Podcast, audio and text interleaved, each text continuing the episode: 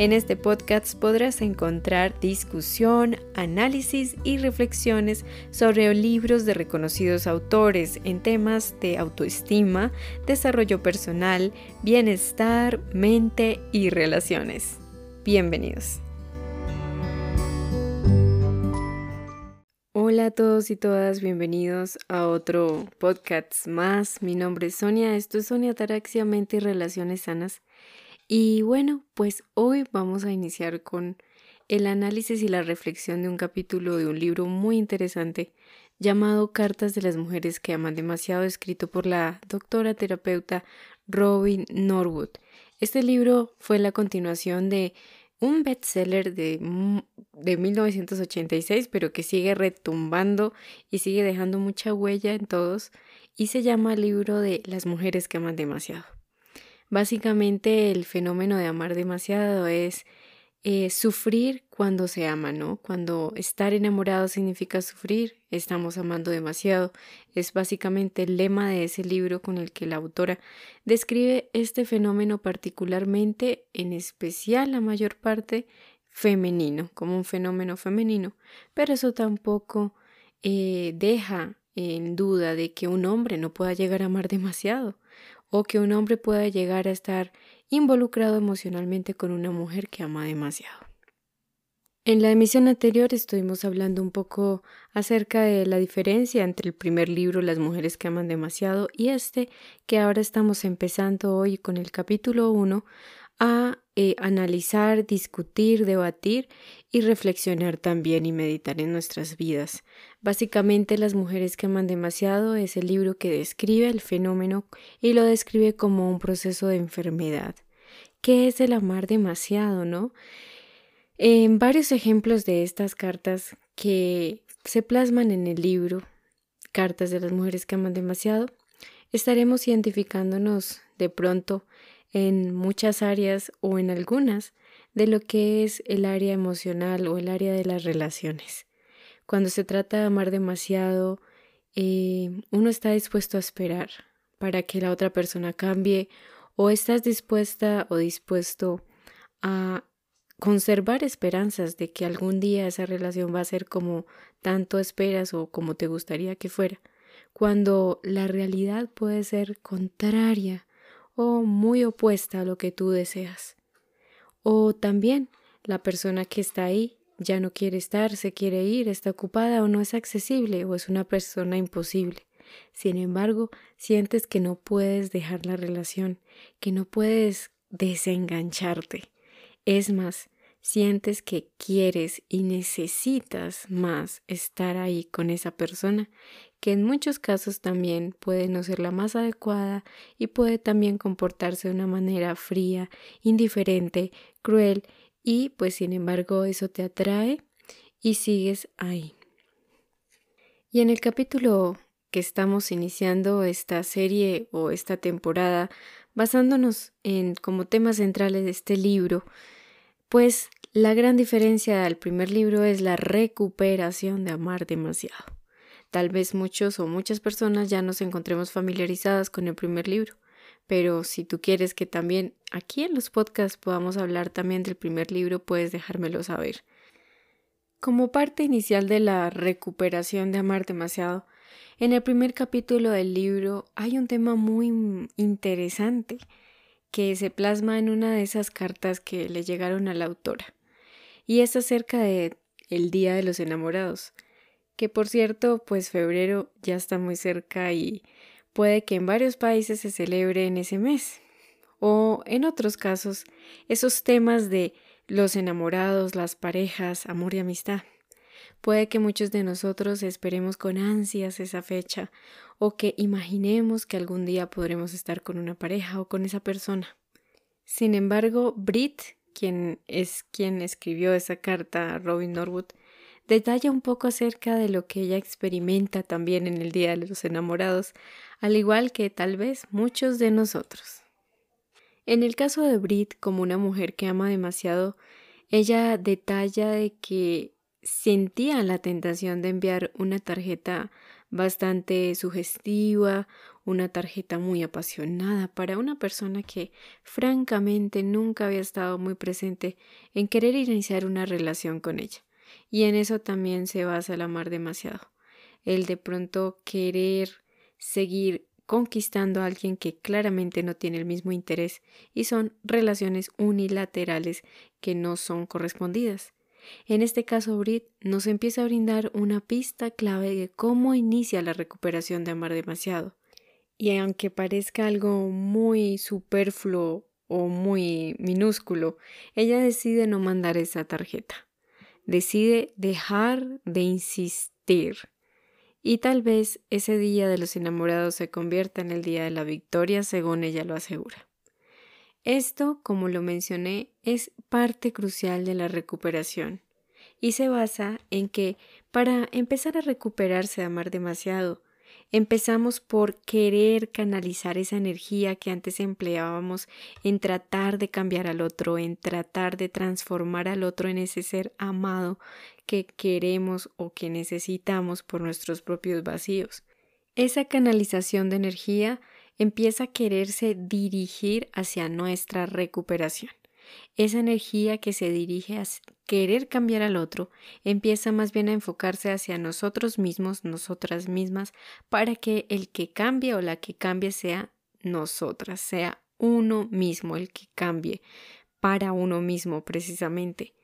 Pero pues ahí no termina todo, en esta fase también es muy importante considerar de que ningún paso que vayas a dar o que estemos dando en la recuperación de, amar demasiado es minúsculo o es insignificante o es demasiado tonto. Para nada. Ella podía comparar, no enviar esa tarjeta como algo supremamente insignificante, pero en este caso para ella empezó a ser un camino hacia la recuperación del que jamás se iba a arrepentir. Aún así, eh, el simplemente hecho de querer adquirir voluntad. La voluntad también es necesaria, pero no es suficiente.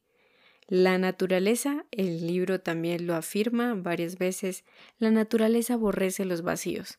Entonces no es suficiente con detenernos de marcar dolor, estalqueando las redes, revisando sus estados, eh, mirando si se conectó, cuándo fue su última conexión, con quién se ha hablado, cuáles son sus historias, tratando de hacer miles de malabares y peripecias para que esa persona no sepa que hemos visto sus historias o sus publicaciones, configurando la privacidad y un sinfín de cosas que podemos hacer para seguir allí insistiendo y no podernos desenganchar. El tratar de no hacerlo o evitar mandar un mensaje, evitar hacer una llamada, enviar una tarjeta no es suficiente. Es importante que empecemos a desarrollar algunas cosas que empiecen a llenar ese vacío, que empecemos nosotros mismos a generar cosas o seamos generadores de cosas que sean buenos para nosotras, que sean cosas eh, edificantes, sanas, saludables para nosotros, porque ese vacío que queda allí tiende a llenarse a veces con otras cosas que a veces la mayor parte del tiempo no son muy saludables. Comer demasiado o no comer, eh, también tomar, ingerir sustancias, evadirnos trabajando demasiado, entre otras cosas. En ese proceso de dejar de estar tratando de seguir detrás de esa relación que no funciona o esa relación o esa persona imposible, empieza a generarse en nosotros también una serie de desempleo o una serie de sentirnos abrumados porque no sabemos ahora qué hacer con esa energía, como lo mencionábamos. Pero cuando empezamos a centrarnos en nosotras mismas, en nosotros mismos, en esta fase de querernos recuperar de amar demasiado, es importante que consideremos la, no la posibilidad, que consideremos que el camino de recuperación consiste en que adquiramos eh, valentía para ver y hablar de nuestra vida con franqueza. No la historia que a veces podemos llegar a contar en las redes sociales, que muchas veces lo que publicamos es lo que queremos, pero no es realmente lo que pueda llegar a estar pasando en nuestras vidas. Entonces es importante que tratemos de dejar un lado de maquillar nuestra historia, de contarnos esas historias que nos decimos tanto que esta persona me hizo y yo soy la víctima o que también nos sentimos bastante abrumados y deprimidos. Esa disposición de querer ver y e ir hacia nosotros mismos con franqueza requiere de mucho coraje. Pero aparte de coraje y valentía, este camino de recuperación requiere algo muy, muy esencial, y es la humildad. Estos dos principios de recuperación. ¿Por qué la humildad? La humildad no significa que nos tengamos que arrastrar y que tengamos que hacer cosas que nos degradan a nosotros mismos, porque de hecho el amar demasiado también ya es una forma de degradarse a uno mismo para ganar el afecto y la aprobación de otro ser humano.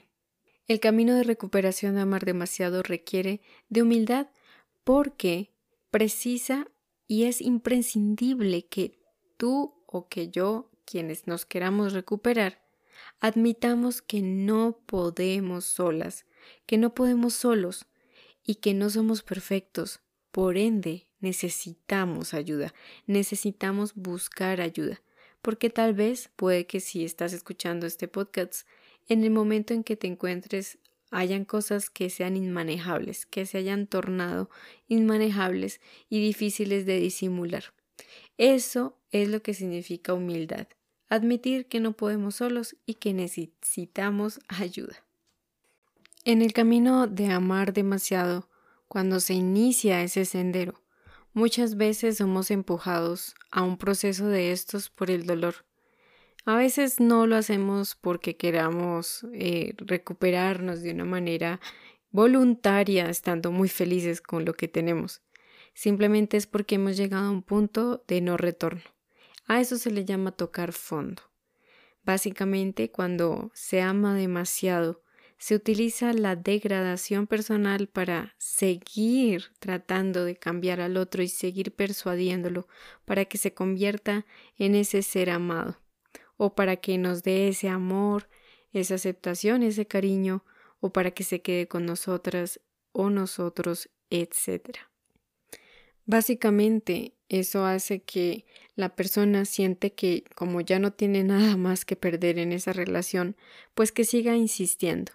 Allí es donde la autora nos menciona tanto que el amar demasiado es un proceso de enfermedad y que va empeorando cuando no hay tratamiento.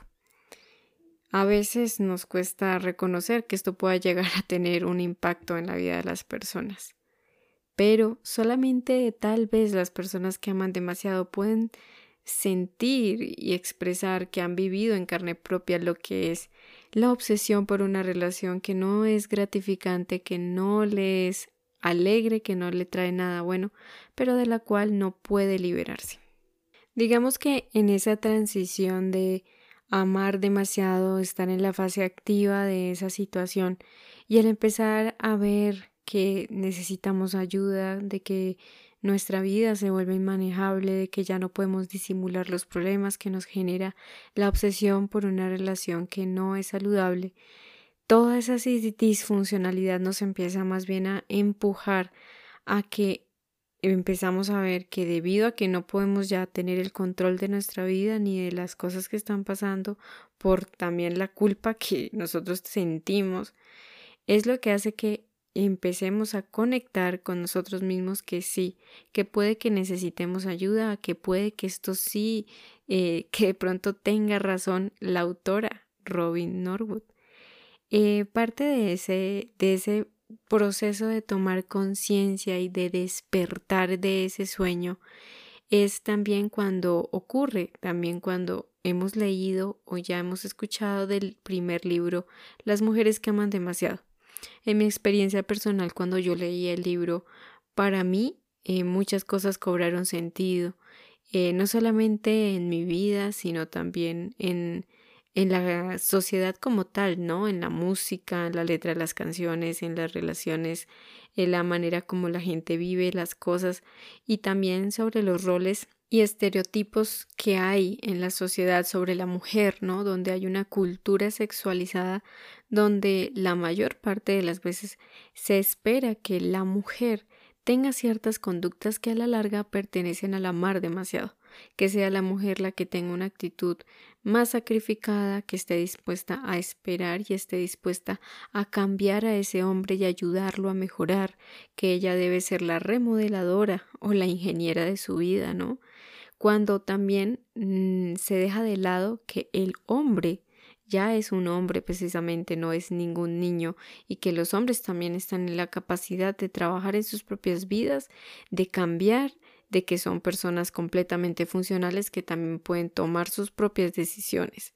Entonces seguimos poniendo esos roles, ¿no? Y eso también es eh, igual de contraproducente hacia los hombres porque también se les, entre comillas, roba la posibilidad o eh, la opción de que ellos mismos son también autores de sus propias vidas, ¿no?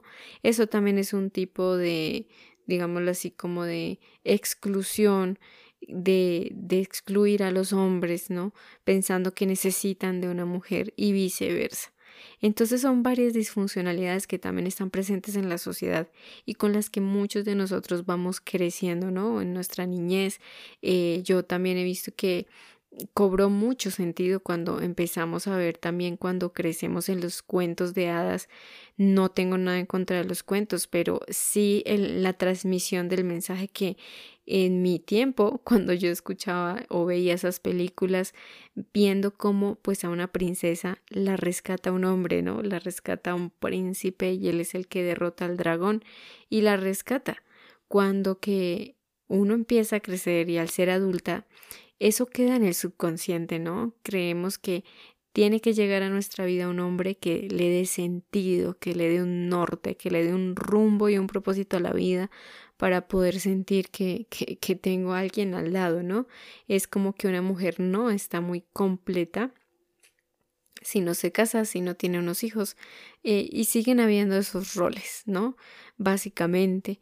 Entonces, pues para mí Personalmente la experiencia fue muy liberadora porque pude entender muchas cosas a mi alrededor, cosas en mi propia vida y pues lo que dice aquí, el empezar a ver el amar demasiado no como eh, una resaca emocional, no como no como un malestar de estar despechado por una relación y muy triste, no, para nada, sino que sí tenía sentido en sus orígenes, sus síntomas, cómo se seguía manifestando, no solamente en la etapa adulta, sino cuando ya eh, la persona eh, estaba en su niñez, en su infancia, y cómo pues se llega a este punto crítico para tomar conciencia y empezar a ver que necesita el individuo un camino de recuperación, un lugar para recuperarse y unas herramientas. El libro siempre ha estado desarrollando mucho el tema de los grupos de apoyo o los grupos de 12 pasos enfocados a diversos tipos de adicciones. En este caso, más adelante en los podcasts que vienen, vamos a estar hablando de ese capítulo donde se hablará un poco más de ese tema.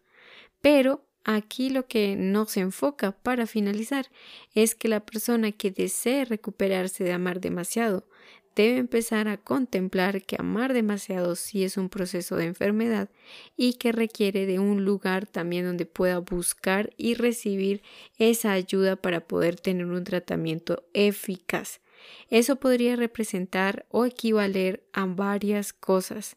Básicamente, poder buscar ayuda puede significar eh, buscar en tu área eh, con profesionales eh, un lugar que ellos conozcan como un grupo de apoyo. Muchas mm, áreas tienen servicios sociales o profesionales ya están en contacto con grupos de apoyo para recuperarse de amar demasiado o de dependencias emocionales en las relaciones. Si no lo hay, también va a haber un capítulo donde también se menciona cómo formar un grupo de apoyo para recuperarse de amar demasiado. Igualmente recordarte que muchos de estos pasos de recuperación los hemos venido repasando y señalando en el canal de YouTube de Sonia Ataraxia en la serie número uno, donde hablamos del primer libro y se hablaron en dos videos, estuvimos hablando un poco qué eran esos pasos de recuperación, en qué consistían, qué requerían, qué implicaban, qué significan también, ¿no? Y qué no significan. Entonces ahí hay también muchos materiales de apoyo que puedes encontrar en Sonia Ataraxia. Finalmente, hay algo muy notorio y me parece interesante poderlo mencionar aquí y es que se nos sugiere que podamos ver el camino de recuperación también como un camino espiritual, que puedas concebir que hay un poder superior o alguien superior o algo superior y más poderoso que tú. Aquí no estamos hablando de religión y eso también lo hemos mencionado en estos pasos de recuperación de amar demasiado, pero sí tiene que ver mucho en que puedas tener confianza en que hay algo mucho más poderoso, hay un, en lo, sea lo que tú creas. Por supuesto, aquí en Zona Ataraxia, el respeto por todos los demás, nuestras creencias, todo es válido, entonces pues es importante que según lo que tú creas, obviamente, que puedas eh, tener una idea de que hay algo más superior, hay una inteligencia superior que va a estarte guiando, ¿no? Que el hecho incluso que puedas estar escuchando este podcast no es una eh, casualidad, no, no fue un error y que también eh, el estar escuchando estos contenidos, estos libros de este tipo, todo esto es de despertar la conciencia y todo ello es parte pues de la tarea de nuestra alma al fin y al cabo. Entonces pues la autora cierra este capítulo eh, situando que el camino de recuperación también es espiritual y que puedas tener fe y confianza en que hay algo superior a nosotros, según lo que tú creas, alguien superior, alguien más poderoso que te puede estar guiando y que no estás sola y no estás solo en el proceso. Aun cuando estés empezando a buscar herramientas, aun cuando, aun cuando hasta ahora estés empezando a clarificar qué es el amar demasiado y cómo ha afectado la vida o tal vez la vida de otras personas que tú conoces. Entonces, bueno, quiero darte las gracias por haber escuchado este podcast. Quiero darte las gracias también por regalarme de tu valioso tiempo para poder escuchar este contenido. Te agradezco muchísimo, espero que también te haya sido de gran utilidad y puedas también identificarte, hayas encontrado cosas interesantes que por supuesto yo también estoy aprendiendo, simplemente quiero que te unas a este aprendizaje, yo no lo sé, por eso yo quiero leer estos libros, quiero aprender para mí misma, para crecer y si tú quieres unirte en ese viaje, pues bienvenida, bienvenido. Por lo pronto, mil gracias un abrazo gigantísimo, una buena noche o un buen día, sea la hora que estés escuchando o donde tú estés. Allá te envío todo mi amor y te envío un gran abrazo.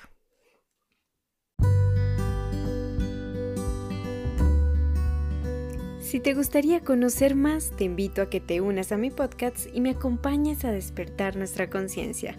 Conoce mucho más en el canal de YouTube de Sonia Ataraxia y encuéntrame como Sonia-Ataraxia en Instagram, Twitter, entre otros.